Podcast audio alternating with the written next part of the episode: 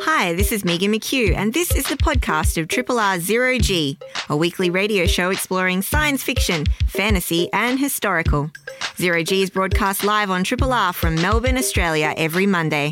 Hope you enjoy the podcast, and feel free to get in touch with us via our Facebook page or the Triple R website.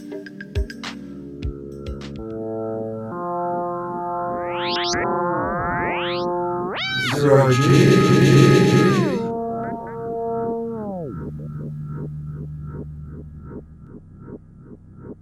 G'day, I'm Rob Jan, and welcome aboard the Starship Zero G science fiction, fantasy, and historical radio for episode number 1379, entitled Shield Be Right.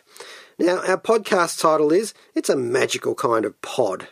And I'm the last Mando, or Jando, on board today, as co host Agent Megan McKeough is leading a covert operation. Further information about which is available only on a need to know basis, and you don't need to know, bub. Now, a couple of weeks ago, I said I was going to surveil the now completed television series Marvel's Agents of S.H.I.E.L.D. But I kind of got lost in the wonders of The Expanse and its final season. And so today we will crank up Zephyr 1 and revisit MAOS. All right, so many acronyms. Marvel's Agents of S.H.I.E.L.D. And now that I've finally caught up with that show's final seventh season as well, I kind of got lost watching it on free to air television a few years ago. And I thought, well, look, I know it's going to be streamed eventually, and I'll catch up with it then. And that was then, and this is now.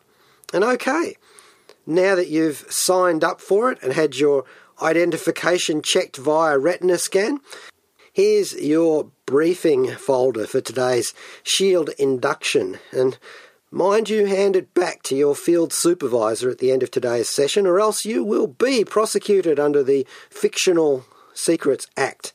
And I don't need to remind you that our legal advisor is She Hulk, and that you won't like her when she's litigating. Hi, this is Cory McAbee from Stingray Sam and the American Astronaut, and you're listening to Zero G on 3 Triple R FM. He does the things that folks don't do that need to be done. And composer Bear McCreary dunned that, the Marvel's Agents of S.H.I.E.L.D. overture from the original soundtrack album of the television series, which we are conducting an extensive post operation debriefing today on Zero G, albeit in great, highly classified, ultraviolet level eyes only detail. Righto, as they used to say on the Man from Uncle, Open Channel D. Now, the fictional spy agency S.H.I.E.L.D. was first created by Stan Lee and Jack Kirby in Marvel Comics way back in 1965 in Strange Tales, issue number 135. Spy-fi was all the rage off the back of the very real Cold War, especially when seasoned with the tropes and themes of the atomic and space ages. Movies and television shows formed a genre that ranged from the more notionally serious end of the spy section, say James Bond, Callan, Secret Agent Man, I Spy, and The Avengers, which is to say the John Steed and Mrs. Peel British series, of course, and Mission Impossible, through to the inevitable satires including the Man from Uncle, The Wild Wild West, Get Smart, and the Flint and Matt Helm movies, which were vehicles for actors James Coburn and Dean Martin, respectively. Over the years, a lot of that's been rebooted or been reinterrogated, as it were, to capture the zeitgeist of whatever eras they were dropped in. And of course, the send ups have continued too with Austin Powers and Kingsman and so on, with James Bond still shaking and stirring his way across the decades as a lethally tuxedoed through line, whose main character must surely have Time Lord blood, given the number of regenerations the character's been through. Alrighty, so Back in the 1960s, the SHIELD acronym broke down into Supreme Headquarters International Espionage and Law Enforcement Division. Now, in the modern Marvel Cinematic Universe, it's rendered as Strategic Homeland Intervention, Enforcement and Logistics Division. Whatever it means, S.H.I.E.L.D. has all of the spy fi tropes gadgets, tricked up cars, in S.H.I.E.L.D.'s case, flying ones, jumpsuit uniforms, jetpacks, androids that can pass for humans, uh, life model decoys or duplicates, supervillain enemies and their equally evil organisations mirroring the good guys, and of course, secret bases.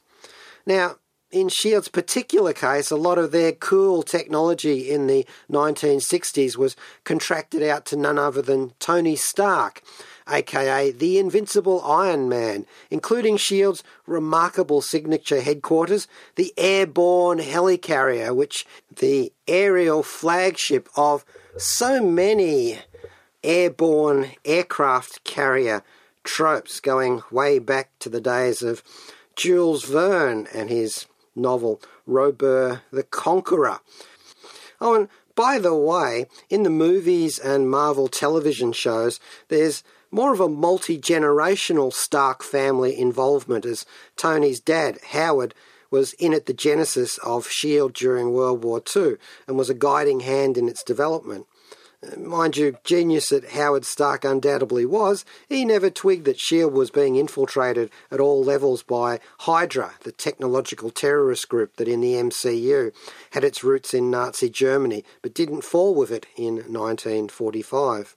Anywho, we're talking about Marvel's Agents of S.H.I.E.L.D. here today. I'm giving you some deep background on the agency of S.H.I.E.L.D usually, but by no means always, Colonel Nicholas J. Fury, Nick Fury Sr.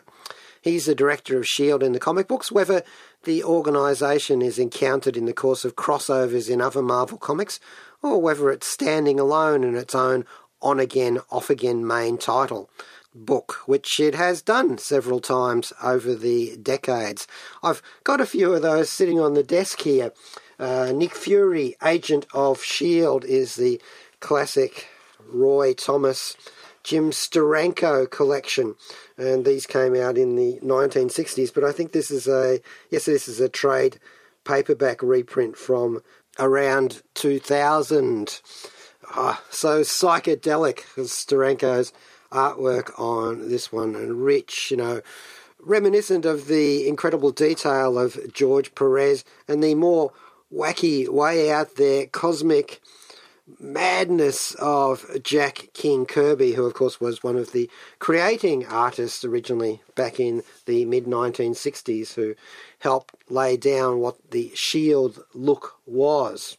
I've also got uh, Nick Fury versus Shield, which was a really complicated and quite dire infiltration of shield from within. We might come back to that a little bit later because it's relevant to the Marvel's Agents of Shield television series.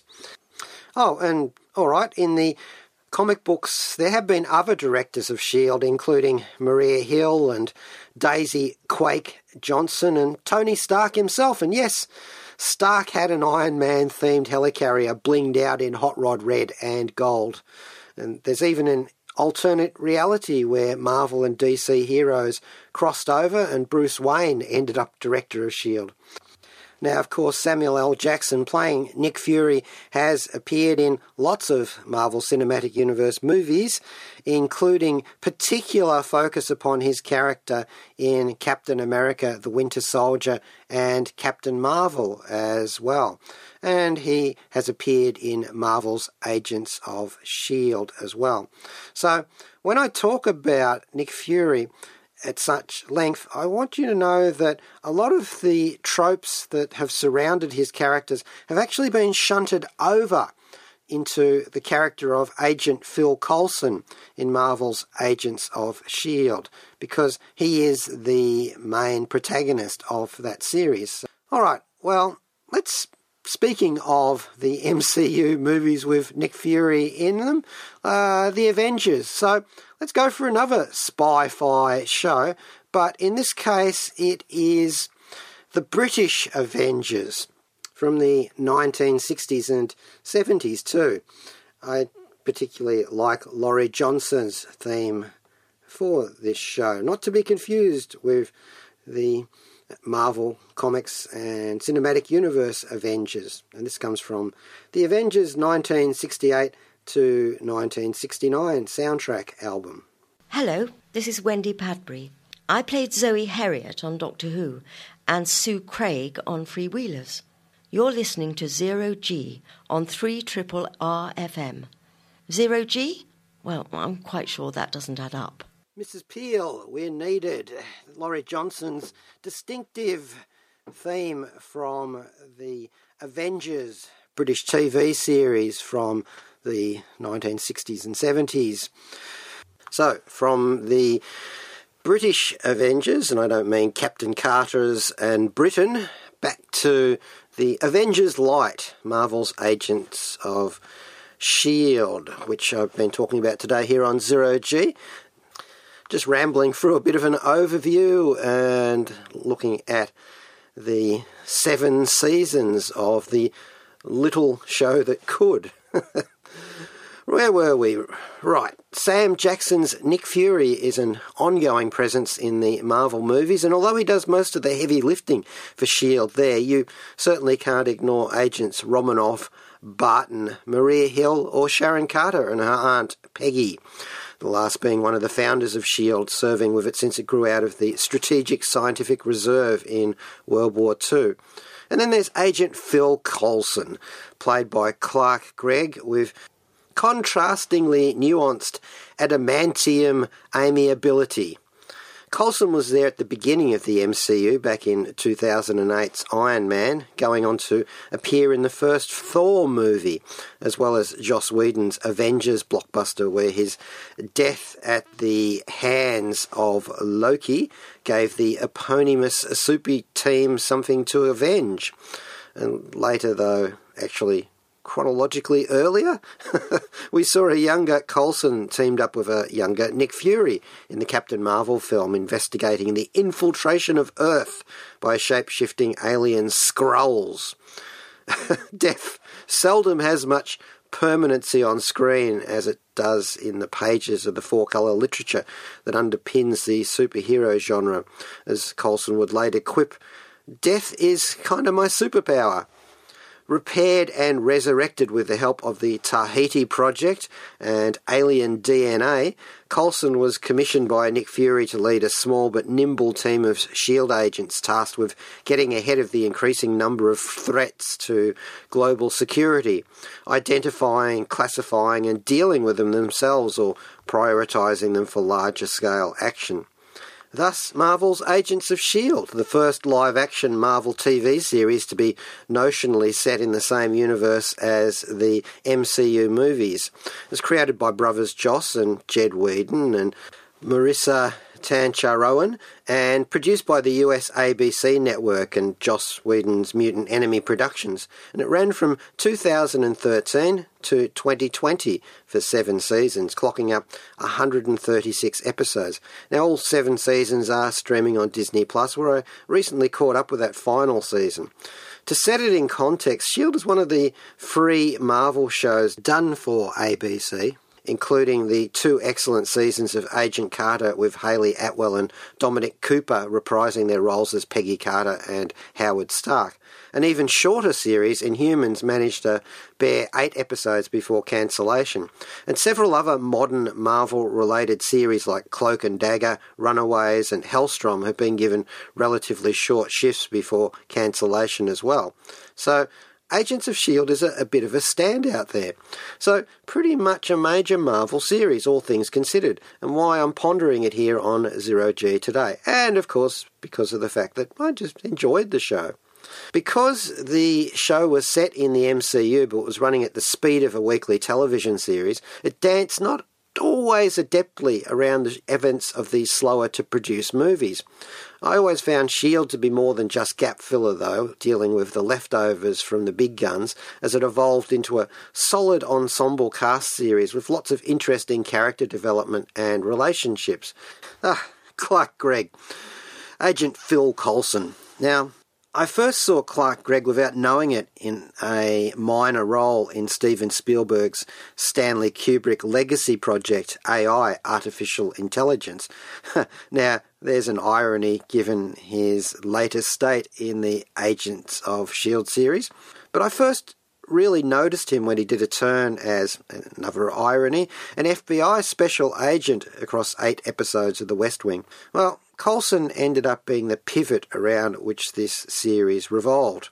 Coulson's complex style of leadership evolves or devolves depending upon your perspective as he hardens up over the years, and to be fair, he's seen some serious shit. He doesn't know that he died in the Avengers movie until quite way into the piece, and intriguingly, the Avengers don't know he's alive, at least it's not been acknowledged in the movies a man of many talents and passions. We got to see into some of his background along the way. Uh, that relationship with the cellist Lola, whom his flying red 1962 Chevrolet Corvette convertible is named after. And then there's the constant low key fandom geekery that he has. Well, not that low key. And the memorabilia in his office aging shield technology and superhero ephemera, particularly manifesting his obsession with Captain America and Steve Rogers. yeah, I guess his ability to recite trivia got even more on point when he became an artificial intelligence himself. Well, that's a spoiler, but you know, it's been a couple of years now, and there's going to be a few things that I have to talk about in that vein. And of course, him becoming the mentor and boss of his diverse crew while wrestling with his own ever changing states. Clark Gregg even got to wear that particular crown available to science fiction and fantasy actors of playing his own doppelganger a couple of times. Once when he was Sarge, a guy from uh, an alternate universe, and also, of course, when he became an android himself. Gregg ably conveyed the strangely Steve Rogers' situation that he found himself in in the early episodes of S.H.I.E.L.D., at least as we advanced through and found out how he managed to cope, and not in some cases, with being that man from Tahiti, back from the grave, a science project, really, the beneficiary of resurrection technology that was originally intended to be able to bring a fallen Avenger back to life, but which got used by Nick Fury upon Coulson himself after his death in the Avengers movie. You can add Coulson to the ranks of the enhanced, superpowered individuals that S.H.I.E.L.D. often deals with because this is spy-fi, and that's their particular wrinkle in S.H.I.E.L.D. And that whole back from the grave thing which eventually results in him getting a bionic hand. And yeah, the years do whittle at the poor fellow. He eventually gets that whole android body, dealing with the man machine trope and taking it in his mechanical stride, being no longer flesh and blood. At least I thought so. But by then, I think he was so off kilter from everything that it's just like, yeah, okay, it's Tuesday. Okay, now I want to have a bit of a rummage through the footlockers of some of the other agents of S.H.I.E.L.D. in the series. Agent Melinda May, the cavalry, as she's known, played by Ming Na Wen, who, of course, was the voice of Mulan in the Disney movie. She also plays assassin Fennec Shand in The Mandalorian and the Book of Boba Fett, the character of Agent May. She's much more than the arse-booting Sheila who has a glare that can strip paint. She has a lot of red in her ledger, like the Black Widow from her covert ops days. Well, and of course, she suffers from the usual Agents of S.H.I.E.L.D.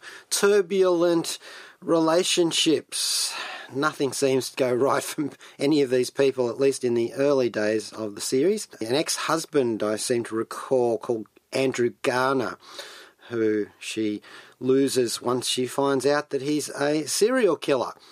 so the usual difficult revelations there. What was that character's name? Oh, yeah, Lash. She was also critical in the difficulties incurred once the revelation of Hydra infiltration in S.H.I.E.L.D.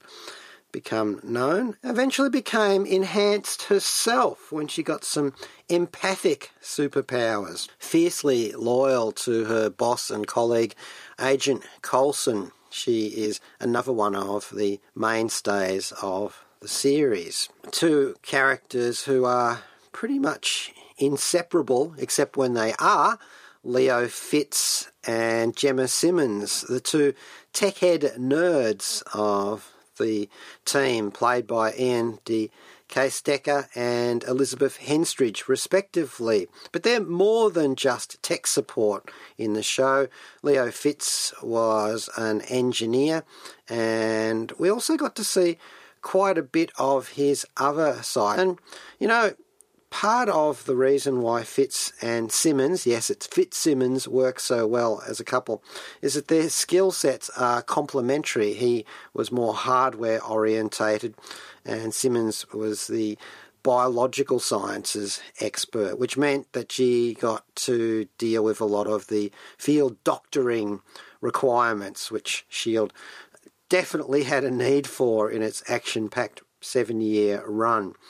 Speaking of injuries, the Fitz character, I think, got a much needed extension of his experiences in the series after he, the character had to deal with brain trauma incurred in the first season of the show. I think there was a lot of nuance to de Caestecker's performance as Fitz much more than you would have expected from the beginning. And I think this is the thing about Agents of S.H.I.E.L.D. That seven seasons really forced them to evolve the characters along the way, sometimes quite literally when they became superpowered or not. Fitz and Williams, of course, became husband and wife later on in the show's run. And their different ways of approaching subjects I found quite interesting. They played more with emotions with Fitz, playing against the stereotype of the more coldly logical engineer, and they instead gave that to Simmons. But of course, there was plenty of warmth in the relationship, and within the structure of the Shield team generated by the two characters. And speaking of generations, they later, in that complicated way, ended up meeting their own descendant, Deke Shaw, played by Jeff Ward, who's uh, from a future Earth sundered by superpowers. A man out of time, eventually brought back into our own contemporary era, and a survivor who became the front man in a rock band in the 1980s and CEO of a tech company trading off his knowledge of future technology. a bit of a grifter was Deke Shaw, but I thought a, a lovable sort of one, and often a character who delivered a fair bit of comic relief in the serious times that the show engaged in. Speaking of men out of time, Daniel Sousa one of Agent Carter's posse from that Butte two season ABC series set after World War II in the United States. Well, he ends up crossing over from that show into Agents of S.H.I.E.L.D. Enver Gjokaj.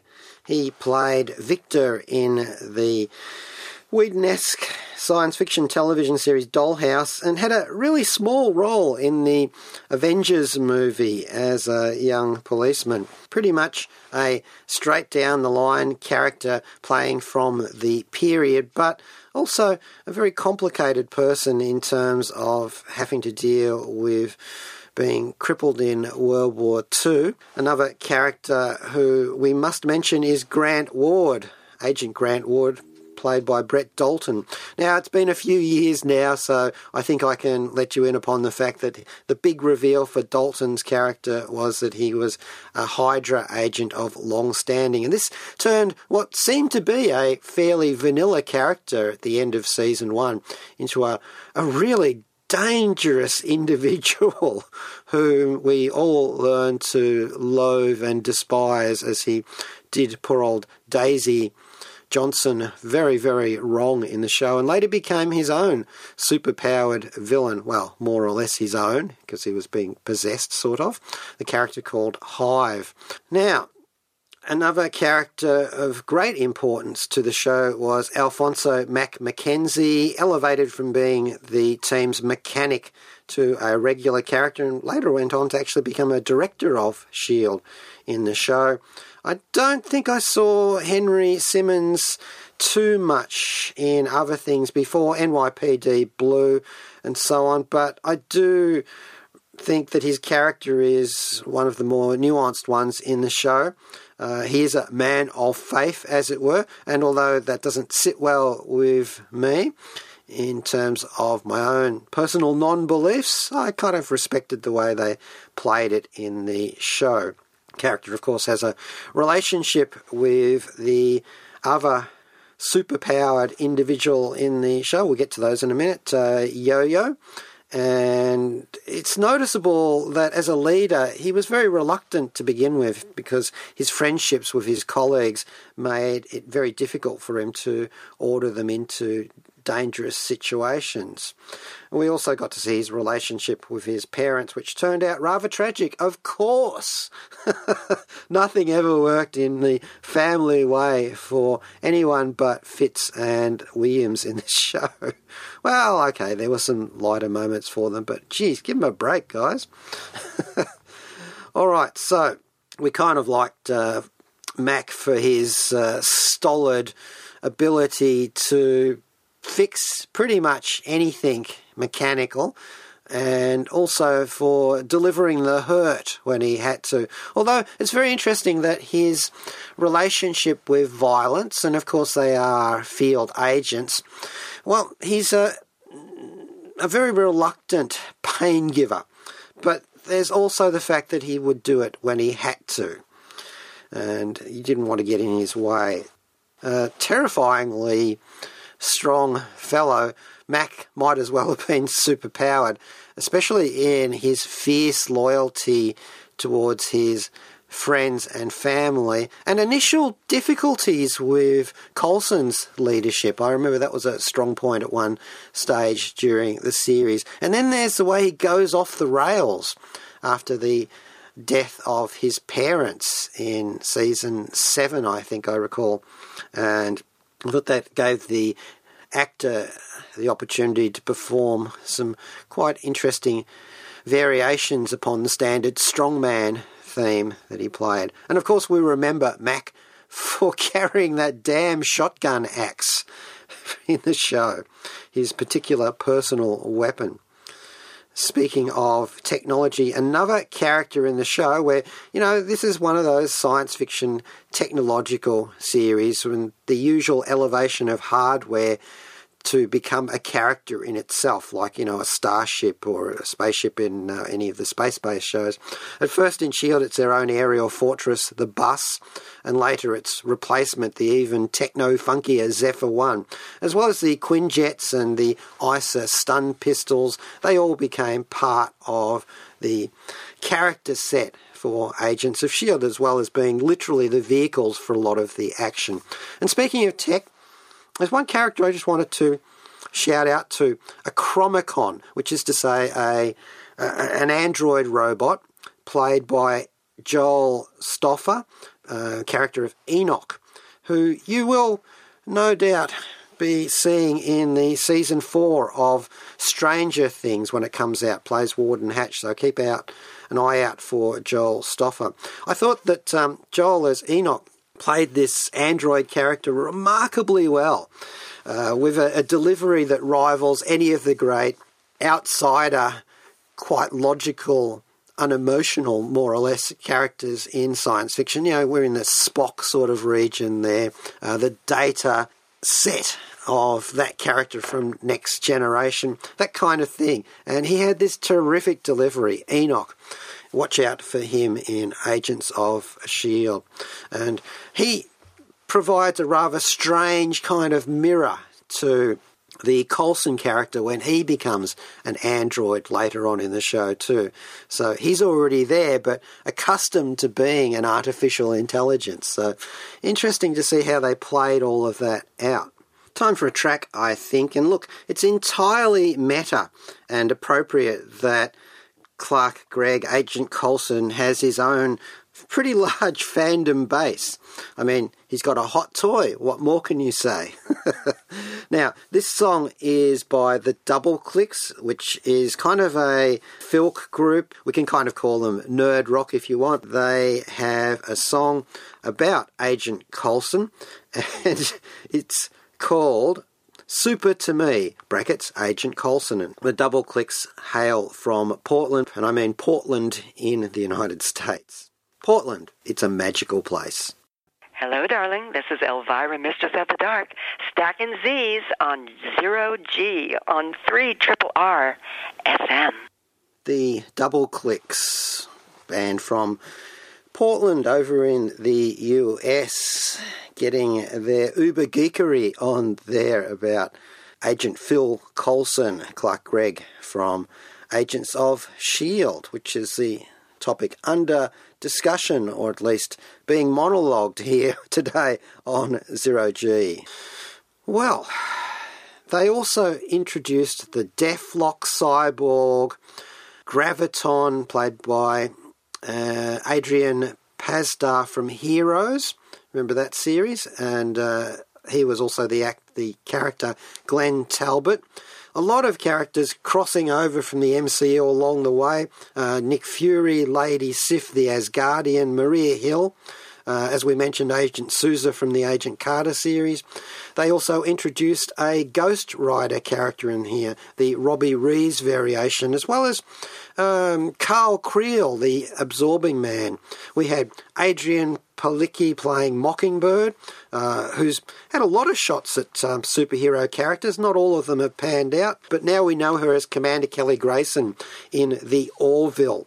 This is a show that also had a lot of cameo appearances, more or less, from some great actors. We had Patton Oswalt playing the Koenigs, uh, and also Edwin James Olmos from Battlestar Galactica, Powers Boothe, John Hannah from the Mummy movies, Kyle MacLachlan, there you go, there's a special agent all on his own, and Tamara Taylor, remember her from Bones? As well as Bill Paxton and his son, James Paxton, playing the same character role, only well, James plays a younger version, and quite well too. It's not quite a, a, caricature of his fairly famous father. And boy, they played some evil guys in Agents of S.H.I.E.L.D. All right, now the two characters who I've left for last are two of the Inhumans, some of the powered individuals, the enhanced as they call them, and they had. Uh, powers that were generated by the Terrigen crystal mist in the show. And they did introduce the Inhumans in Agents of S.H.I.E.L.D. quite, well, relatively early on, so bringing them into the Marvel television universe at least. Uh, nothing to do with that, um, uh, that Inhumans TV show, not really, that um, only lasted a season, but, you know, sort of echoing that in a way. No, not that echo. All right, so uh, Elena Yo-Yo Rodriguez, a Colombian superhero um, known for her relationship with Mac, but I just mentioned that in passing. It doesn't define the character. Uh, she had her arms chopped off by a supervillain in Agents of S.H.I.E.L.D. and replaced with high tech prosthetics. And this is one of the things that um, uh, AOS did quite well. Not harming people to extremes, although they certainly did a lot of that. But in how they dealt with these things, they had consequences, and it took a long time to recover from that and a while to learn how to use the prosthetics and caused all sorts of problems as, as she lost her slingshot uh, running very quickly powers and then had to undergo subsequent therapy to regain them. It was all tied into all this kind of uh, sense of loss. Yo Yo was played by Natalia Cordova Buckley, and we have seen her, well, heard her before as uh, playing the voice of Frida Kahlo in the Disney Pixar musical Coco. A lot of actresses, at least who are tapped to play superheroes in these kind of shows, uh, come from a dance background, and she had that as well from her time in Mexico, where she grew up. She had a career in uh, Mexican television as well in some of the series over there. You may also know her from her turn opposite Nicole Kidman in the 2018 film Destroyer. Speaking of the enhanced, well, there's Skye, aka Daisy, Quake Johnson, and didn't they pull her leg about that name, Quake, in the last season of Agents of S.H.I.E.L.D., another character who develops superpowers during the show, and an actress who has voiced that character in other scenarios within the Marvel Universe, in the Marvel Rising animated series for that matter. Now, she starts out as a hacker, a hacktivist in the show, and you know, you think that's going to define her role, and indeed it does for a while. She has a, a problem with authority figures, and we find out why that is as she goes along. Yes, she has a, a tragic past with her family, and we do get to meet her biological mother at one stage and also her sister as well. Uh, a lot of this occurs in the course of the main series, but it all comes to a head in the seventh season of Agents of S.H.I.E.L.D.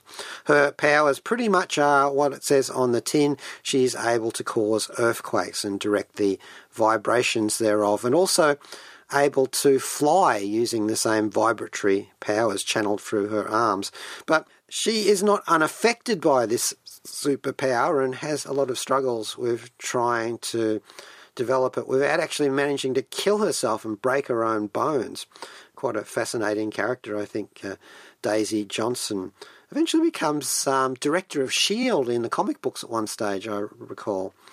Uh, but um, yeah, I thought that uh, Chloe Bennet played that character really quite finely throughout the show, undergoing all sorts of terrible tragedies within her arc. So, okay, as an overview of the show, well, season one, we got the setup and we had to work through how did Agent Coulson manage to survive being killed by Loki, the team building involved in setting up this little splinter group of S.H.I.E.L.D. And it kind of felt a little bit vanilla for a while as they did the case of the week, but a lot of those tended to have echoes throughout the series, and then it all got flipped on its head because the start of season two coincided with the movie Captain America the Winter Soldier, in which everything changed. We were shown in that movie that the agency of S.H.I.E.L.D. had been heavily infiltrated in a long term fashion from the top down by the evil organisation Hydra. And everything turned on its head there, including at least one of the characters in Agents of S.H.I.E.L.D., Agent Ward, becoming much more interesting as he flipped from being something of a bland spear carrier to become a lethally and horrendously manipulative and gaslighting character on the show, especially in relationship with Daisy Johnson as well as betraying the rest of the Shield team continuously and repeatedly. Yes, that's a spoiler, but it's been about 10 years or so now, so we'll go there on this. When they flipped into season two, after having dealt with the consequences of that massive shake-up, they got into uh, the Terrigen crystals and introducing the Inhumans enhanced superpowered individuals, and they were flipping off uh, the Secret Warriors comic books there and pulling in Inhuman and Hydra storylines. Season 4 gave us a Ghost Rider, bringing in some supernatural context to the MCU, and there's really no other way of getting around it. It's pretty much straight supernatural stuff. And so we're into the mysticism there. And they also started uh, working on their life model decoy program relationships in this one.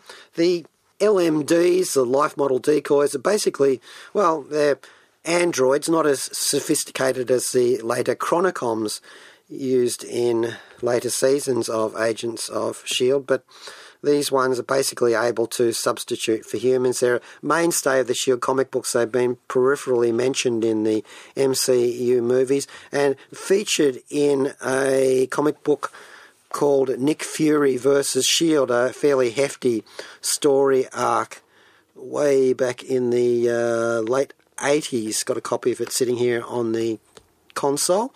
Nick Fury versus Shield uh, by Harris, Neary, DeMulder, and Jay, in which those same life model decoys take on a more sentient aspect of their own and decide that they're nobody's doppelgangers anymore and they infiltrate S.H.I.E.L.D. themselves and take it over, forcing Nick Fury to have to fight them. And this is sort of paralleled in the stories in Agents of S.H.I.E.L.D. And speaking of which, they pop over to a an alternative reality. A lot happened in season four, where they're in a kind of a uh, well, I shouldn't call it an, an, alternative reality because we've established that that as a thing now in the MCU and in Agents of Shield. It's a virtual reality called the Framework, where we explore what if Hydra had actually managed to complete its takeover and what sort of world they'd be living in now, which gave, of course, many of the characters the opportunity to flip themselves and become bad guys, or in the case of some of the others, uh, good guys. it was a complicated thing, and uh, they also ended up riffing off the events of Captain America Civil War in this as well as picking up some things that they'd laid down in Agent Carter, some storylines from that. In season five, they broke this show into two sections and ended up dealing with the Kree aliens, you know, the blue aliens from the Captain Marvel movie, delving a lot into the background of those, although there's not as much connection between the series as the MCU there as there might have been. But at least they filled out the background quite a bit as we saw a future Earth that had been sundered apart by superpowers, and there was a, a surviving uh, part of the Earth in a space station that basically was the lighthouse shield base, very heavily armoured base, obviously able to withstand being thrust into space by the destruction of the Earth. And it was very dystopic, and I thought, if anything, they did falter here a bit because they pretty much came in with this hard on the heels of that framework, virtual reality dystopia, and having one dystopia follow after another, I thought was maybe too much. But, you know, onwards into season six, we got into time travel and multiverses. So, you know, this is all presaging the sort of Loki events. So, there were things introduced in here that I thought really, actually, inadvertently, or perhaps deliberately, I don't know, I wasn't in the writer's room, uh, the events of uh, Loki and also um, Spider Man into the Spider Verse as well and of course, of now we've got uh, Spider-Man: No Way Home, and the as well as the What If animated series. So all of this kind of I felt had a uh, a bit of a herald in the Agents of S.H.I.E.L.D. season six, even though the production of that probably coincided with some of the other multiversal excursions now quite common in the Marvel Cinematic Universe. They never really did properly get into the Infinity War endgame implications upon Agents of S.H.I.E.L.D. And in season seven, they kind of address that in the fact that it's got a very much a, uh, a multi timeline aspect to it. And so you could actually say that the Agents of S.H.I.E.L.D. universe takes place in the later part of the show in a different timeline. You could get away with that without even blinking. Uh, that also is the season where we introduced the uh, the doppelganger of Agent Coulson from uh, another another timeline, and had some great storylines running there as Clark Gregg got to play his evil self. Although he had his motivation, this is a, a, science fiction show, so they're quite careful to consider what the other side is uh, having as a, a, perspective. Season seven, well, that's the last season, and each episode of that is basically, well, maybe one or two uh, overlap, set in different eras of the 20th century, the 1930s, the 50s, and so on. It's um, they even have a noir episode, uh, which I thought was particularly good, and um, an episode set uh, essentially at Area 51. So this is your classic UFO Roswell type thing going on there, uh, to which they have great fun. And basically, in season seven, I thought they just enjoyed the hell out of it, and I thought this was a, a great way of ending the show. A lot of fun to be had in that. And as I said, because they're exploring kind of implications of the quantum realm and the multiverse, this series could have been written now instead of a couple of years ago because it, it fits right into what they're doing now, uh, even with the uh, upcoming Doctor Strange and the Multiverse of Madness movie. We have Agent Sousa, A Man Out of Time, and Deke, Another Man Out of Time, both coping with it in their own way, and the entire Shield team is also not where it should be or when it should be. We get more of Quake's backstory, uh, meet once again her mother and her sister. Enoch the robot gets this wonderful, dry story arc as he goes time traveling the hard way by living through each decade of the 20th century, basically serving in a bar. thought that was great. Also, as I mentioned before, Bill Paxton's son plays a younger version of his father's Hydra character to great effect, I thought. Um, there's a wonderful moment where Agent Simmons pretends to be director Peggy Carter in the 1950s and the Zephyr gets spotted as a flying saucer, which of course it would be back then. I really enjoyed the episodes in season seven. They just cut loose from too much of the seriousness, although the stakes, of course, were multiverse high. Um, you know, there are riffs off so much cinema and so much television. Uh, one time, the MacGuffin reminded me of the uh, the deadly device from Kiss Me Deadly. And, you know, they're not caricaturing the eras particularly, they're leaning into trying to recreate the period. At one stage, and this is just a, a, non sequitur, I saw the security armour from science fiction show Babylon 5 show up. This is how wardrobes get reused between science fiction shows. Of course, the Chronicoms uh, time travelling android menace has been pulled in from episode, uh, sorry, from season six and further used here. In fact, it's a, a mainstay as a Chronicom leader is trying to uh, defeat Shield everywhere and every when, and that sort of drives season seven. And of course, the other thing about season seven is that they are working towards shutting it all down so that we will have a satisfying landing for all of the characters after all of the trials and tribulations they've been through in the last seven seasons. And do they achieve that? Yes all of the characters get some kind of satisfying or not resolution to their story arcs because not all of them survive. And I thought that they managed to do that with some grace. Uh, probably more than The Expanse did, but I think they had more advance warning with Agents of S.H.I.E.L.D. So there you go, the little show that could manage to do seven seasons. Did I enjoy it? Yeah. It's kind of a little bit, and I won't like to say that it's old fashioned, but it's more of a traditional show. It does remind me of something that was sort of uh, 1990s style in a lot of ways. Strong ensemble cast, lots of ins and outs. You're either going to love it or you're going to hate it, or you're going to find it somewhere in between, and you'll find that it was just pretty watchable you know, a lot of people I know started watching it and thought, wow, you know, this has gone pretty wobbly. It didn't stick to the end of the first season. Then it all changed gears, and I think it ramped up pretty well by the end of the series. Very enjoyable show, Marvel's Agents of S.H.I.E.L.D. until next week, thank you, Megan, and thank you to Kayla Larson, our podcaster. Now, Chloe Bennet's mum is Anglo American, her father is Chinese, so uh, when she was a teen, she went to China to pursue a singing career. Uh, where she used the name, her family name, uh, her birth name, that is, uh, Chloe Wang.